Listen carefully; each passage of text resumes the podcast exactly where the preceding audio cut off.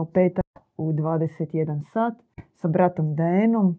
Čudo nad čudima večeras u našem eteru će biti, ako ste vi već dok ja govorim stisnuli like na ovaj video, Mm. ako niste pretplaćeni, besplatno pretplaćeni, pretplatite se odmah. To puno znači u promociji videa, pogotovo ako to napravite već sada u live tijekom gledanja videa. Algoritmi našeg moćnog YouTube-a to prepoznaju kao važan, video šeraju i cijela ova priča se širi dalje. Očekujemo vašu suradnju, znači like, like, like, share, share, share i subscribe, subscribe, subscribe. Brat Dajen, eter je vaš. Eter je moj. Čudo. Šta je Božje čudo? Da, Isceljenje? Bože čudo, Bože čudo, kako opće se danas smatra. Uglavnom, jesu to čuda, mala čuda koja se događaju. Evo, tako smo uvriježili isceljenje. Znači, ikona koja je spašena nakon određenog požara, ostala sačuvana. Moći, odnosno neraspadljivo tijelo nekog tamo dobrog čovjeka, svetog čovjeka. O tome bi se isto dalo razgovarati. Ili čak možda promjena u životu određena koja u biti vraća čovjeka na ispravan put. Mi smatramo da najveće u biti Božje čudo jeste upravo preobrazba čovjeka. No, ne bilo kakva naravno. Preobrazba čovjeka, čo, preobrazba u pozitivnom smjeru. Preobrazba prema u biti božanskim vrijednostima. Jer Bog, On djeluje preko čovjeka. Ovdje Sad- na zemlji. Da odmah ozvučim glas skeptika, Da. neko će vam reći life coach ti može to napraviti. Sredite život preko određenih uputa i ti možeš promijeniti svoj život, navike, ponašanje, možda i neke karakterne osobine i živiš bolje nego što si živio prije, tvoja okolina osjeti dobre posljedice tvoje promjene. Može da Nema tu čuda nego nekog, kako se to zove, autogenog treninga. Autogeni trening, samog sebe uvjeravaš. Sjećam Moć se, sugestije, da? sjećam se isto tako čovjeka koji je nudio no evo, poslušaj si snimljeni glas koji tebi govori ja tebe volim, ti si najbolji i to ujutro prije nego što se probudiš si na riktaj, Da. slušalice u ušima i prije nego što se digneš na brise tako pozitivnom energijom, izađi van i osvoji svijet. Osvoji svojim šarmom, svojom pozitivom, svi se vole tako busat danas u prsa pozitiva i sve će ti se promijeniti. Biti ćeš uspješniji u poslovnom modelu, biti ćeš u, uspješniji u pronalaženju partnera, partnerica, sve će ti se otvoriti. A upravo to se i događa mnogima. Znači, mnoge duše ovdje su na zemlji praktički blagoslovljene od strane ovoga svijeta, od kneza ovoga svijeta, da budu uspješne upravo takvim modelima. No uvijek je to na uštrb, nažalost, eh, jednom se da, drugom se oduzme. Znači treba sa dozom trezvenosti ipak progledavati na uspjehe u materijalnom aspektu ovog življenja. Ono o čemu ćemo mi govoriti je upravo duhovni aspekt i dotiče se i porijekla duše. U više svojih besjeda smo govorili o porijeklu duše i o njezinom dolasku ovdje na zemlju. Da bi uopće počeli govoriti o Božjem čudu obraćenja, mi, mi moramo rašerafiti kakav ovaj svijet jest. Nama objava govori o ovome svijetu da je on pomiješani. U njemu ima i dobra i zla i čini se da već zadnjih nekoliko tisuća godina dominira zlo. Jer zlo je agresivno, ono tebe ne pita, ono tebi kroz vrata nogom ulazi u stan, ono tebe ne čeka, ono svaki trenutak iskorištava kako bi uzurpiralo svaki trenutak tvoga života i nahranilo se. Ovako, mistično rečeno, metaforički, ali vjerujem da možete i sami već u odnosu na sve ono što se događa danas i vidjeti kako zlo funkcionira i koliko u biti ne štedi čovjeka čak do te mjere da ga može opsjes- ops- opsjesti, pa na izgled miran čovjek u određenom trenutku uslijed okolnosti, situacija, ratnih zbivanja, krađe, praktički uzurpacije njegovih bližnji može se pretvoriti u čudovište, u monstruma koje u tom trenutku ne zaustavljaju. Majka u jednom trenutku može dijete njegovati, blagoslivljati, u drugom trenutku može se tako jako izderati na njega da to njemu ostavi traumu za cijeli život koji je jako, jako teško kasnije iscijeliti, uopće doći do tog momenta u djetinstvu te osobe i raskrinkati, odnosno proanalizirati situaciju zbog koje je ta trauma nama upravo priječi da funkcioniramo u određenim situacijama u životu.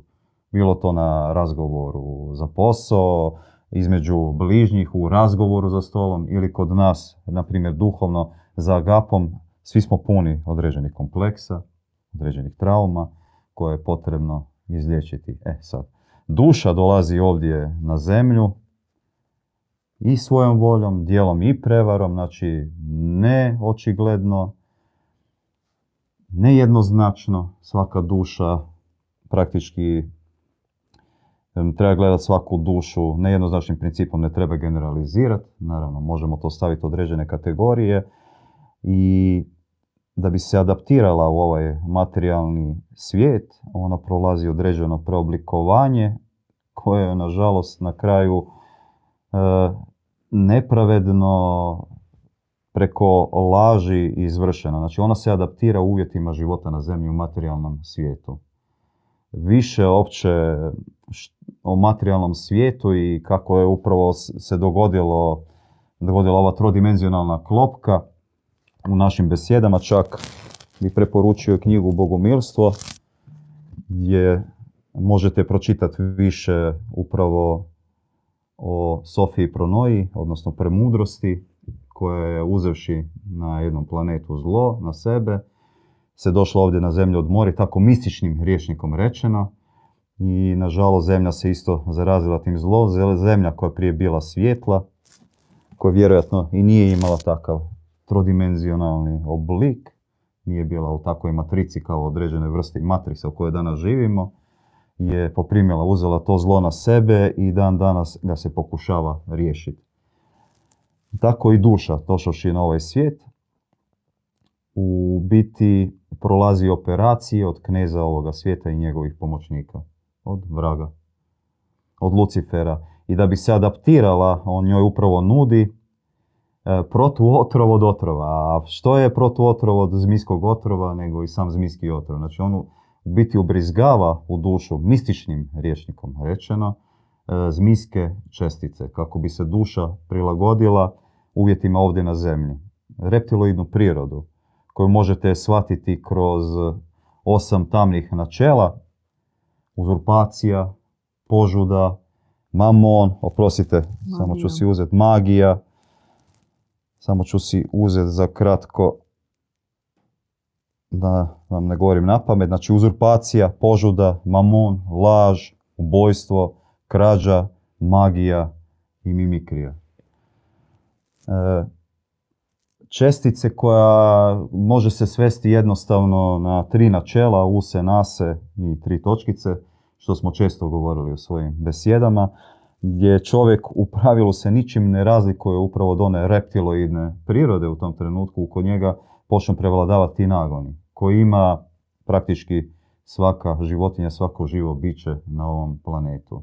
Znači onaj anđeo koji je prvotno bio na nebu, to je isto možda sam ovako preskočio, ali učenje naše govori da je duša prvotno rođena na nebu, gdje se Bog e, u svojem razdvajanju na dva lica, dva lika, lik oca i lik majke, e, otac u tom trenutku čini nadnapor i iskristalizira upravo takvu kapljicu, poninu svojih božanskih e, vrijednosti, poput ljubavi, dobrote, milosrđa, sve to skuplja u jednu kapljicu. I tu je potrebno upravo razdvajanje majke, upravo da bi majka dala oblik.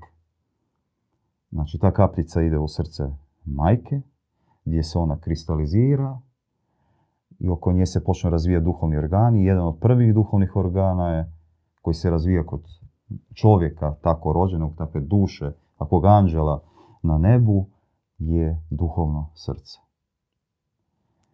A dolaskom ovdje na zemlju se ta priroda čovjekova zatvara. Ono što smo rekli, reptiloidna se zatvara upravo iz tog razloga što se čovjek pokušava svesti na ono još niže nego što on jest. Jer čovjek je ipak preslika koliko toliko božanskog svijeta ovdje na zemlji. Ipak postoje određene humane vrijednosti, moralna načela u čovjeku, bez obzira koliko je on već izgubio taj božanski potencijal u sebi, koliko je on u njemu zapečačen i zatvoren, njega se pokušava upravo činiti reptiloidom, a to se čini na način da se njega čak u određenim trenucima, uslijed zbivanja, kako smo rekli da je zlo agresivno, upravo demonizira. Znači preskače se čak taj reptiloidni element u njegovom životu gdje njega doslovno se gura u demonska područja gdje se on jadan ne može u tom trenutku niti snaći. To su onda ti elementi gdje je na izgled miran čovjek, može iz njega zaista proizaći takvo zlo, takve nevolje, takvi strašni zločini da čak vjerojatno ste i sami čuli, vjerojatno ste se našli u situaciji da ste reagirali na određeni način, da se već par sekundi iza toga ste ostali u stanju šoka šta je to izašlo iz vas. Ne možeš vjerovati da tako nešto izađe iz tebe van. E. I sad, znači nebo, dozvolite mi samo da pročitam jedan citat, da se vratimo na Bože čudo. Kaže objava premudrosti. Ne zaboravite na čudo mog izravnog vodstva, koje će vam se u punini logike premudrosti otvoriti tek na prijelozu u vječnost, u, u trenutku uvida i donošena zaključaka. U trenutku uvida i donošenja zaključaka.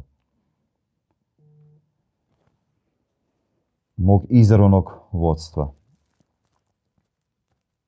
Sad bi se vratio još na jednu tezu, univerzalni zakon dobrog univerzuma koji kaže kakav Bog, takav čovjek. Nije slučajno uz ovu svu priču što smo sada ispričali ovako kratko o čovjekovom padu, o čovjeku koji se našao ovdje na zemlju i nije slučajno što čovjek i dalje nastavlja takav biti. E, budući da živimo ipak na području zapadnom dijelu hemisfere. O tome ćemo više pričati, manje ćemo se možda dotaknuti istoka, iako je jako bitan u našoj priči, ali čisto iz razloga što je na ovaj naš svjetonazor koji mi danas imamo, su jako i veliki utjecaj imale tri abrahamske religije. Pa čak e, i ukoliko određene zemlje su prolazile svoje krize i ateizma i komunizma, sad je to već mišunk u dosta zemalja u svijetu, mi smo svi upravo primili svjetonazor i svo naše ponašanje je upravo baš zbog tog velikog utjecaja abrahamskih religija. Zbog Boga koji je svemoćan, koji sve može, koji tebe može poslati e, u pako, može u raj, koji sudi. Mi za takvog Boga, odnosno gnostički pogled kaže da on je nikakav Bog, on je vrag. Demon koji je uzurpirao upravo kroz učenje preko određenih institucija, preko ljudi, konkretnije religijska takva klopka, gdje se čovjeka drži u stanju spasenja kroz otkupljenje. Znači čovjeku se nudi daj milodar, idi u crku, budi kao, čak se i određenim abrahamskim religijama imate ovog elementa kao određene dobrote, moraš činiti dobra dijela, ali te ona ne spašavaju od predodređenosti, kao što je Augustin, takozvani sveti Augustin, takozvani sveti, govorio o predodređenosti, predestinaciji od duše, gdje tebe čak niti tvoji činovi ovdje na zemlji u biti ne oslobađaju od onog konačnog suda koji eto, doći će, kad će, ne zna se, ali samo što nije došao i to su uspješno, nažalost uspješno nakalemili na Krista, Krista koji je bio kralj nad kraljevima, jednostavan, dobar, koji je služio ljudima, koji nam je maknuo onu stigmu sa ljubavi koju dan danas, nažalost, žvačemo ljubav hollywoodskih filmova, ljubav koju su izgovarali prečesto oni koji nisu smjeli izgovarati tu riječ, koji su je zagadili, da i nama danas teško izgovoriti riječ ljubav, a da ne upotrebiš određeni epitet. Istinska ljubav, prava ljubav i to stavlja gorak okus u ustima, a on nam je ostavljao etalon da možemo dokučiti šta bi to u biti bila prava istinska ljubav, dati život za bližnjega. E, I sad, kroz to spasenje, otkupljenje, on je, jel, navodno, umreo za naše grijehe, on se sam dao kako bi se mi mogli kroz njega otkupiti. I sad tu dolazi isto jedan paradoks, mi čekamo u biti Krista, govorim sada za određene religijske denominacije, mi čekamo Krista koji će evo, tako spustiti se sa neba i sad će doći sa ognjem, vatrom, mačem i on će biti sudac. Učenito tako jedan šizofrenični pogled nespojiv. Da, onaj koji je sin pod navodnim znakovima Boga Jahvea, takozvanog Boga Jahvea, demona koji sudi, koji uzurpira, koji je u pustinji tamo nakon što je izveo Izraelce, kako piše, ih je tamo tamanio, gdje ga je Mojsije morao smirivati takvog svemoćnog, svemogućeg Boga, pa nemoj, pa što će, što će govoriti, taman si ih spasio, sad ih tamaniš. Malo sam karikirao, ali doslovno tako piše, tim riječima. I onda ih tamo kroz pustinju, kroz pustinju navlači, tamani, E, gdje se daje upravo jedan pogled onoga koji skriva svoje lice, koji se prikazuje u obliku vatre, koji čuda, iz tog razloga sam ovu priču malo ispričao, koji čuda daje na način da šta pretvara u zmiju, da daje Mojsiju kožne bolesti kako bi ga uvjerio da je on Bog, koji na kraju tamo tamani prvo rođenu djecu, moraš zaklati janjce. I to je nekako prošlo kroz povećalo srca ljudi gdje vi danas prosječnog čovjeka, čak i onog vjernika, svjedočio sam takvim razgovorima, vi s njim ne možete razgovarati o starom zavjetu jer mu je zabranjeno. On jednostavno ne želi to propitivati, ali u to područje ne želi niti ulaziti. Ne želi niti pogledati pa se pokušava samo obraniti kao to je ipak bilo u skladu s tim vremenom, jezikom toga vremena, ali kad god pokušavaš ući u razgovor, zabrana je opće to propitivati. Jednostavno postoji zabrana posumnjati, ali iz tog razloga što znaš ako ćeš pogledati tamo ćeš posumnjati i tamo ni ne gledaš.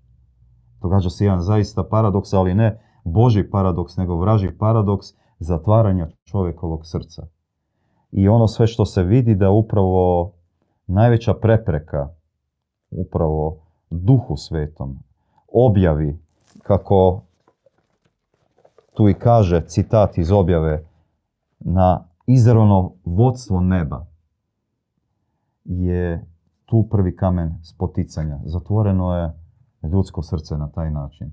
Znači ti samo idi i spasenje će već doći post, post humno ali do tada moraš čekat.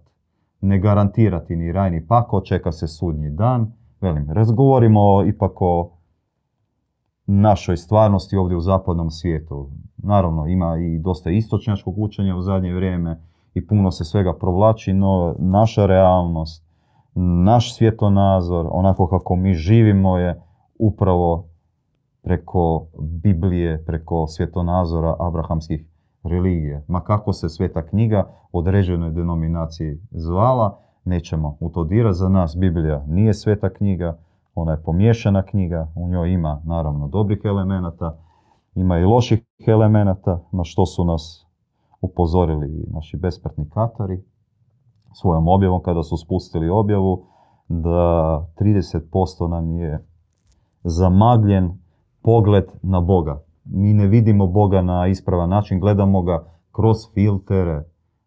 I sad 30% se možda nekome ne čini puno, ali zamislite vi da vama fali 30% tijela, 30% glave, što god. E, to je jako, jako mnogo, jako, jako puno. I iz tog razloga Bibliju promatramo vrlo kritički, e, iz daljine, vrlo oprezno i ne uzimamo sve zdravo za gotovo. Imamo bogospis, imamo novu objavu preko 200 knjiga koje su se već sada spustile preko Dida Ivana. I imamo se u što uranja za narednih deset života, možda čak i više, u biti ni ne stigne se sve uopće probaviti, a na onaj ispravan način da zaista promislite koliko se toga danas spušta. I sad, što je onda na kraju krajeva kroz cijelu ovu priču spasenje? To ćete nam reći nakon pauze. Mi smo 20 minuta u Eteru, a vi ako ste u blizini Beograda, ako ste u Srbiji, nije vam teško skoknuti do glavnog grada Srbije, javite se Bogumilskoj braći. Oni su tamo na sajmu knjiga sa našim knjigama iz Bogospisa koje je brat Dajen spomenuo. Imate jedinstvenu priliku vidjeti se s mm. njima uživo, porazgovarati, pogledati Bogumilske knjige, pa eto iskoristite tu priliku. Podsjećamo da možete i sami direktno pomoći u promociji svih naših videa, pa tako i ovog. Stisnete like i ako niste pretplaćeni na naš kanal, što je dosta važno, pretplatite se sada da ovaj video doživi jedan uh, skok na YouTube-u i dopre tako do mnogih uh, ljudi. Nama isto tako pomaže vidjeti statistiku tema što vas interesira. Pratite na webu sve naše obavijesti, bit ćemo vrlo aktivni u ovom periodu i do kraja ovog mjeseca i u sljedećem bit će raznih gostovanja, novih noviteta kod Bogumila, pa pratite web.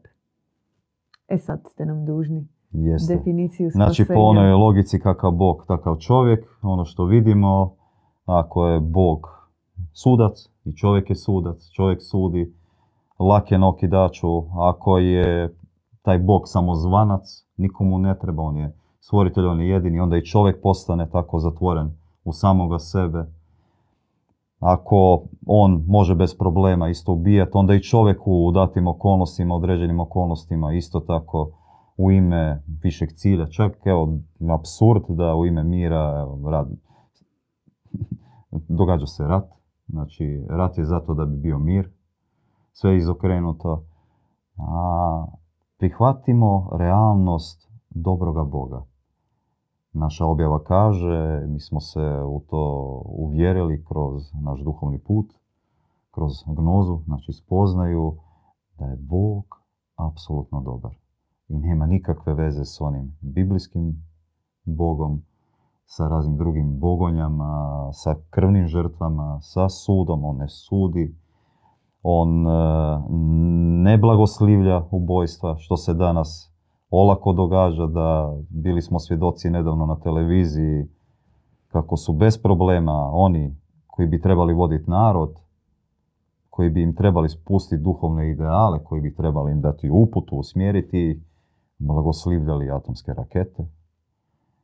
I to se događa kroz već cijelu povijest, da se blagoslivlja oružje, gdje se čak i iste denominacije, dva različita biskupa, jedan na jednoj strani, drugi na drugoj, blagoslivljaju oružje, da se u ime nekih, e, ne bi čak rekao ideala, jer to nisu ideali, ali zbog uzurpacije upravo, uzurpacija kao jedan od tih tamnih načela ovdje na zemlji, da se mogu bez problema, oni čak koji vjeruju u istog Krista, u istog Boga, mogu međusobno poubijati.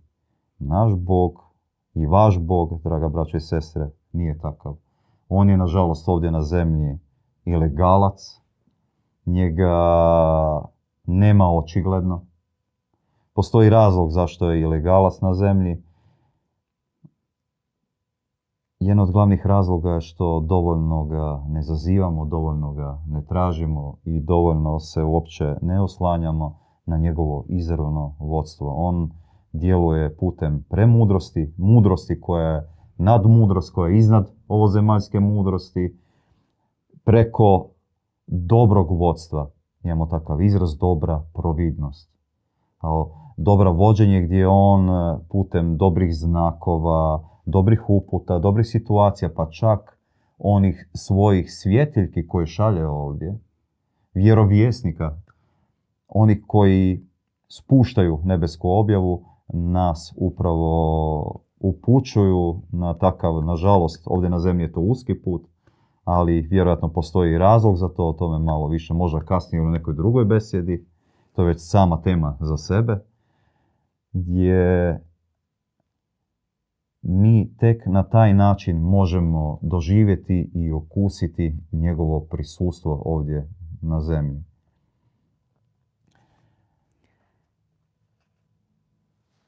Ja bih rekla, brat Dan, ne znam hoćete se složiti sa mnom i kako reagirate na tu misao. Rekla bi prvenstveno da je Božje čudo da mi živimo u vrijeme pomazanika na zemlji. Apsolutno.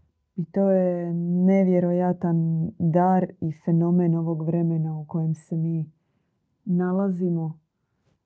Jedan zaista dar nebeski Mm,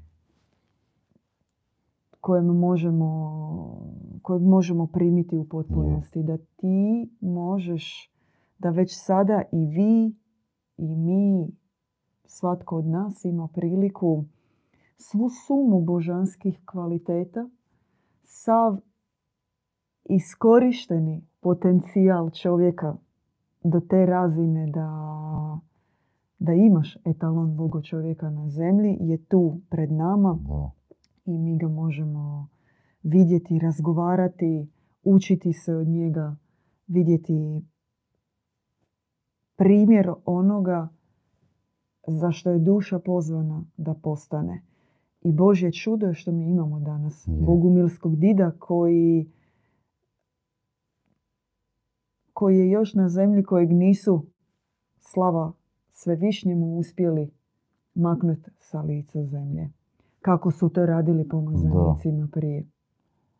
Pitaju nas, e, općenito i čuje se tako pitanje u eteru, zašto je toliko onda zla ovdje na svijetu, budući da se pojavljaju vjesnici. Pa iz razloga, sad se praktički i rekli, niste samo dovršili misao, ali se moglo osjetiti i čuti, e, pa iz razloga što, nažalost, sve vjerovjesnike, sve takve svjetle duše kroz cijelu povijest je inkvizicija uspješno rješavala.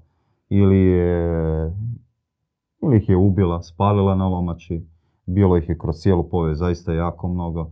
Nije bio Krist jedini, nije ni Zaratustra bio jedini, ni Muhamed nije bio jedini, bilo ih je mnogo.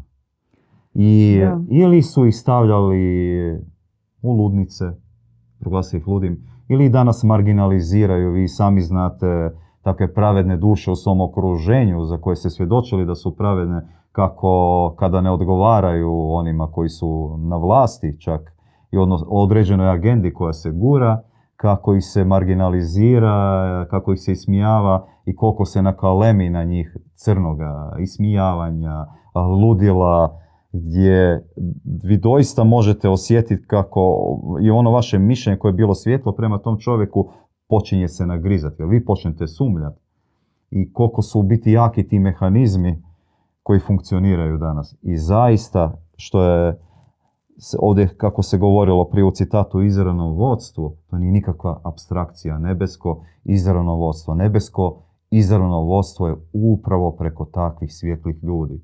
Danas živjeti, što ste rekli, u vremenu kada je na zemlji još uvijek živi pomazanik, pomazana duša, velika pomazana duša, imati priliku imati susret s njom, uvjeriti se koliko isto jednostavna, dobra, e, primiti od nje uputu, ne naredbu, ne imperativ, nego uputu koja mijenja vaš život do te mjere da vi sebe više nakon tog trenutka ne možete prepoznati, ne mogu vas prepoznati niti drugi.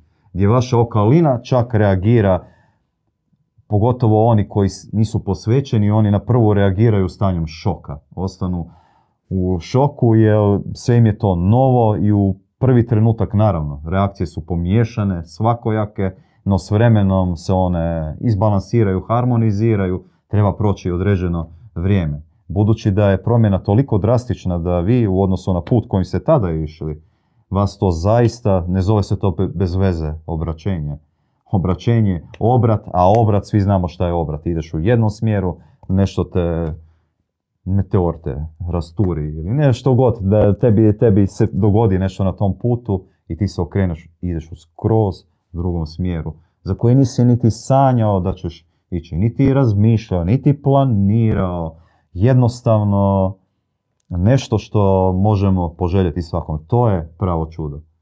To je čudo u biti obraćenja. I čudo obraćenja upravo i izravno vodstvo nebesko ide preko onih koji jesu, zamislite sebe kao Božju posudu u koju može i nebo izliti milost, dobrotu, ali ne zato da vi budete tako sad nabildana debela posuda, puna milosti, dobrohotnosti, puna ljubavi za druge, nego da to podijelite sa drugima. Da se vas napuni iz razloga da vi njima pomognete, da vi onoga koji krvari, koji otvoreno krvari, koji ima bolnu ranu, i kome vidite da, da pati, ne kako znaju, nažalost, nažalost ljudi danas trljati solu ranu, generalizirat, pa čak i pametovat, filozofija, kad čovjek živi u raciji, onda, ah, komu je kriv da je ovako, da je onako ovoga, a tko mene gleda, u pravilu uvijek se okrećemo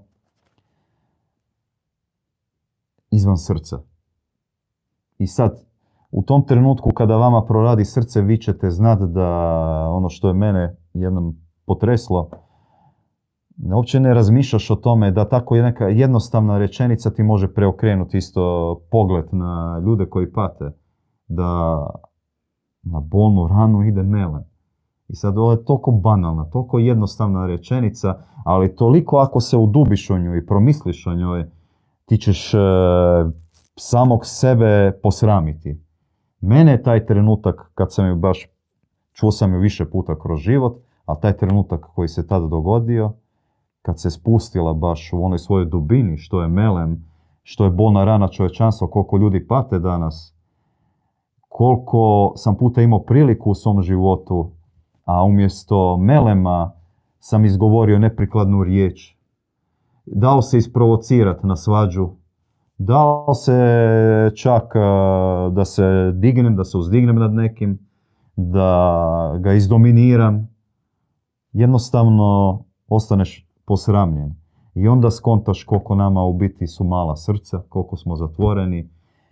I to valjda tek ide kada baš staneš pored onih koji se trude otvoriti svoje srce, koji se trude ne reagirati zlom na zlom, koji na svom duhovnom putu zaista, glupa riječ, vježbaju, ali zaista vježbaju milosrđe, da ono milosrđe u kojem danas nama nastupa Bog, u obliku majke, u njezinom obliku iz čisto jednostavnog razloga. Mi smo toliko zatvoreni, toliko smo bolni, toliko smo skučeni, toliko smo postali podozrivi, toliko više ne vjerujemo nikome, jer je toliko oko nas laži, nepravde, manipulacija, da nama svima kolektivno treba jedno veliko, veliko, veliko utješenje i milost. mi to za svojih života ovako nismo doživjeli osim na kapaljku, a tek kasnije po obraćenju možeš vidjeti određene situacije u životu gdje je nebo zaista djelovalo i dalo dobre znakove, na koje smo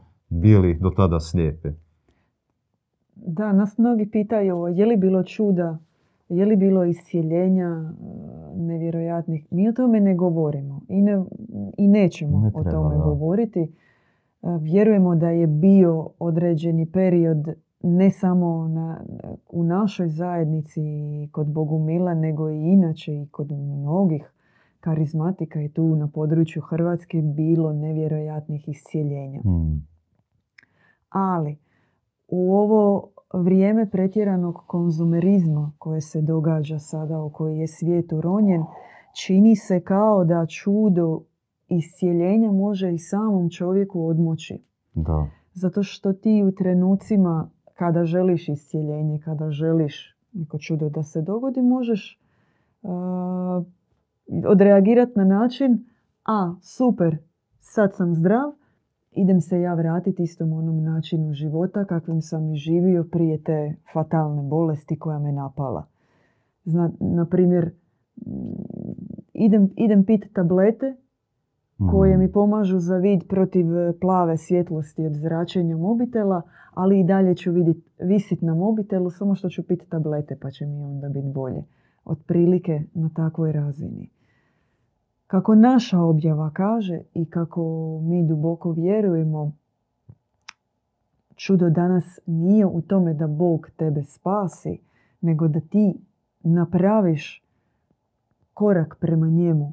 Da ti kao čovjek svojim odabirom da pustiš Boga u svoj život, slomiš svoj fatalni Program. možda obiteljski program, možda neke druge putanje koje su bile određene za tebe i za 180 stupnjeva promijeniš svoj život, postaneš potpuno novi preobraženi čovjek. Da isti oni ljudi koji su s tobom živjeli, poznavali te, kažu ti tko si ti, pa ti si skroz drugačiji.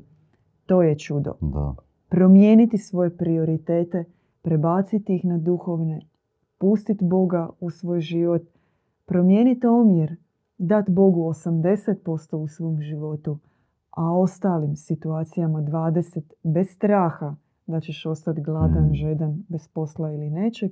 To je moguće danas i u ovom svijetu ambicioznosti, trke za zaradom, konformizma, užitaka, to je moguće i to je čudo. Čudo je danas odabrati Boga umjesto no- novca, na primjer. Ali mi možemo već danas živjeti od malih čuda. Možeš odvojiti jedan dio svoje plaće i dat ga, sad će me valjda svi proklet, za podršku Bogumilskom YouTube kanalu, da imamo bolju opremu, da se snima više ovakvih videa. Vi opalit like da se ipak e, promovira i proširi vijest Da, o dobrom Bogu. Pardon. Da, radi čega bi tebe Bog spasio ako se ti nećeš mijenjati u svom životu. To je isto Ako ćeš takav se apsurd, vratit na ono, staro, što, da. ili to je ko onaj izraz, pošto nema u hrvatskom jeziku riječ, pošto mi njegujemo dobrotu iznad svega, naravno, uz čistoću, čistu dobrotu, djevičanstvo. I sad, u hrvatskom jeziku nema izraz dobri nego bolji. I onda se govori o poboljšanju. I onda što? Da budeš uspješniji u poslovanju, da budeš lukaviji i uspješniji varaš ljude, da ih možeš malo bolje manipulirati. Zato smo osmislili i svoj takav neologizam, podobrenje, kao da postaješ dobri, ne bolji, nego postaješ dobri jer dobrot, e, što nas objava upućuje, e, pardon, najuzvišeniji ideal koji je nama suštinski potreban ovdje na zemlji, koji smo zaboravili što to u biti jest. Mi možemo na kapljicu skupljati kao mrvice dobrote, ovo zemaljske, no objava nas upućuje da je dobrota e, stanje upravo dobrog univerzuma, dobroga Boga u kojoj kad promišljaš moraš krenuti od negativa, jer smo toliko valjda već zagađeni, da ne možeš drugačije nego moraš prvo negatirati. Da nije sud, nije kažnjavanje, u tome nema, znači u, u dobroti nema nikakvog zla. Zlo uopće nije priroda Boga, ono je skroz izvanjsko, ono je parazit. I tek onda možda počnemo svačati više šta je dobrota i to je ono što se trudimo i za što postoje današnje zajednice koje se oformljuju. Da budu božanska prisutnost ovdje na zemlji. Mi govorimo o bratstvu slash sestrinstvu gdje zaista kao pojedinac ti sam tebe će pojeste, ti nećeš uspjeti e, praktički ništa postići. Osim osame, usamljenosti, bit ćeš zatvoren, ne znam, šta, u svoja četiri zida i bit ćeš okrenut prema sebi i vježbat ćeš božanski ideale. Božanski ideali nisu nešto što isključuje druge ljude, upravo suprotno. Božanski ideali uključuju apsolutno u potpunosti čovečanstvo. I onda sve ono što se spušta nije zato da bi mi stvorili zajednicu i pobegli u planine, u brda, na neke polja i livade, zatvorili se i vježbali asketizam, vježbali božanske vrline, nego upravo suprotno da bi se svijetu, naravno uz tako veliki trud, pomazane duše kao što je Did Ivan, što i on sam kaže, bez vas ja sam niko i ništa. Bez uh, onih uh, koji su uz njega, bez onih koji su umnoženi pomazanik i tako se danas i govori. Ne čekajte drugi Kristov dolazak s ognjem, mačem, vatrom i sudom, već očekujte umnoženog Krista, umnoženu Bogorodicu u milijunima i to je jedini način kako će se ovaj svijet zaista spasiti od ove uzurpacije i zla koje je danas uzelo takvog maha, tako je bahato, tako arogantno da ljudi su stvarno zabrinuti uopće za svoj opstanak čak i kao ljudi. A kamoli ova duhovna perspektivna kojim se nudi da se mogu vratiti nazad i mogu vratiti u nebeski svoj dom kao pobjednici, ne za sebe, već za druge, za svoju braću i sestre s kojima dijele ovaj planet. To je velika uzvišena misija na koju se svi pozivamo.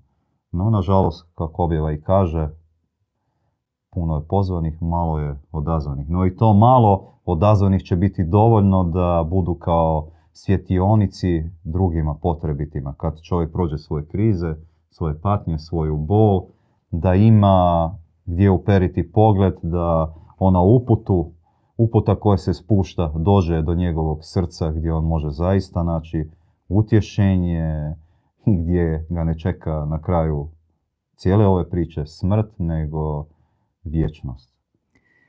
Duhom svetim pobjeđuje se duh Da, ovoga svijeta. Da, Prvo morate akumulirati u sebi takvu nevjerojatnu količinu, puninu božanske prisutnosti da biste se mogli oduprijeti iskušenjima koja vladaju i magnetizmima koja Mm. su okolo nas. Ne možda na banalnom primjeru uh, želiš biti vrhunski nogometaš, da? mm, Onda ćeš valjda ići gledat nekog i savjetovati se kod vrhunskog Apsolutno. nogometaša, nećeš ići kod treće ligaša. Pa tako i ako želiš puninu duha, sve blagoga, ako želiš, želiš i sam postati nositelj duha, onda ćeš naravno htjeti i susret s onim tko je takav, poput Bogumilskog dida, Bogumilske braće, apsolutno. tako dalje. I za kraj, ako mi dozvolite, Da. citat iz knjige Vatreno pokajanje našeg dida Ivana. Ovo je ciklus bio knjiga s početka njegovog duhovnog puta, nastao još u 80. godinama, gdje kaže ovako, spasenje je samo u jednome. Izgarati za Boga, zaželjeti njegovog duha, svetoga, jer Bog je duh, a duh je dah bitka. Tko ne udiše Boga, drevni isposnici su učili da treba češće od uzdaha spominjati ime Božje. Znači, tko ne udiše Boga, već je mrtav za život. Tko ne udiše Boga, već je mrtav za život. Imamo pitanje u, ispod, u chatu ispod našeg videa. Pozdravljamo sve koji su večeras s nama u live koji šalju uh, svoje lijepe komentare, koji su uvijek tu s nama od, sva- od samog početka. E, Mira nas pita da li je po vama Kristov dolazak blizu ili ipak još nije?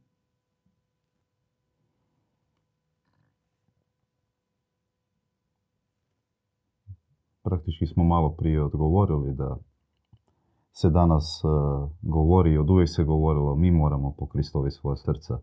Nekakav izvanski utjecaj je utjecaj upravo neba, ali u djelovanju preko čovjeka i danas što svjedočimo Božjem čudu da mi živimo u vrijeme kada je živi pomazanik.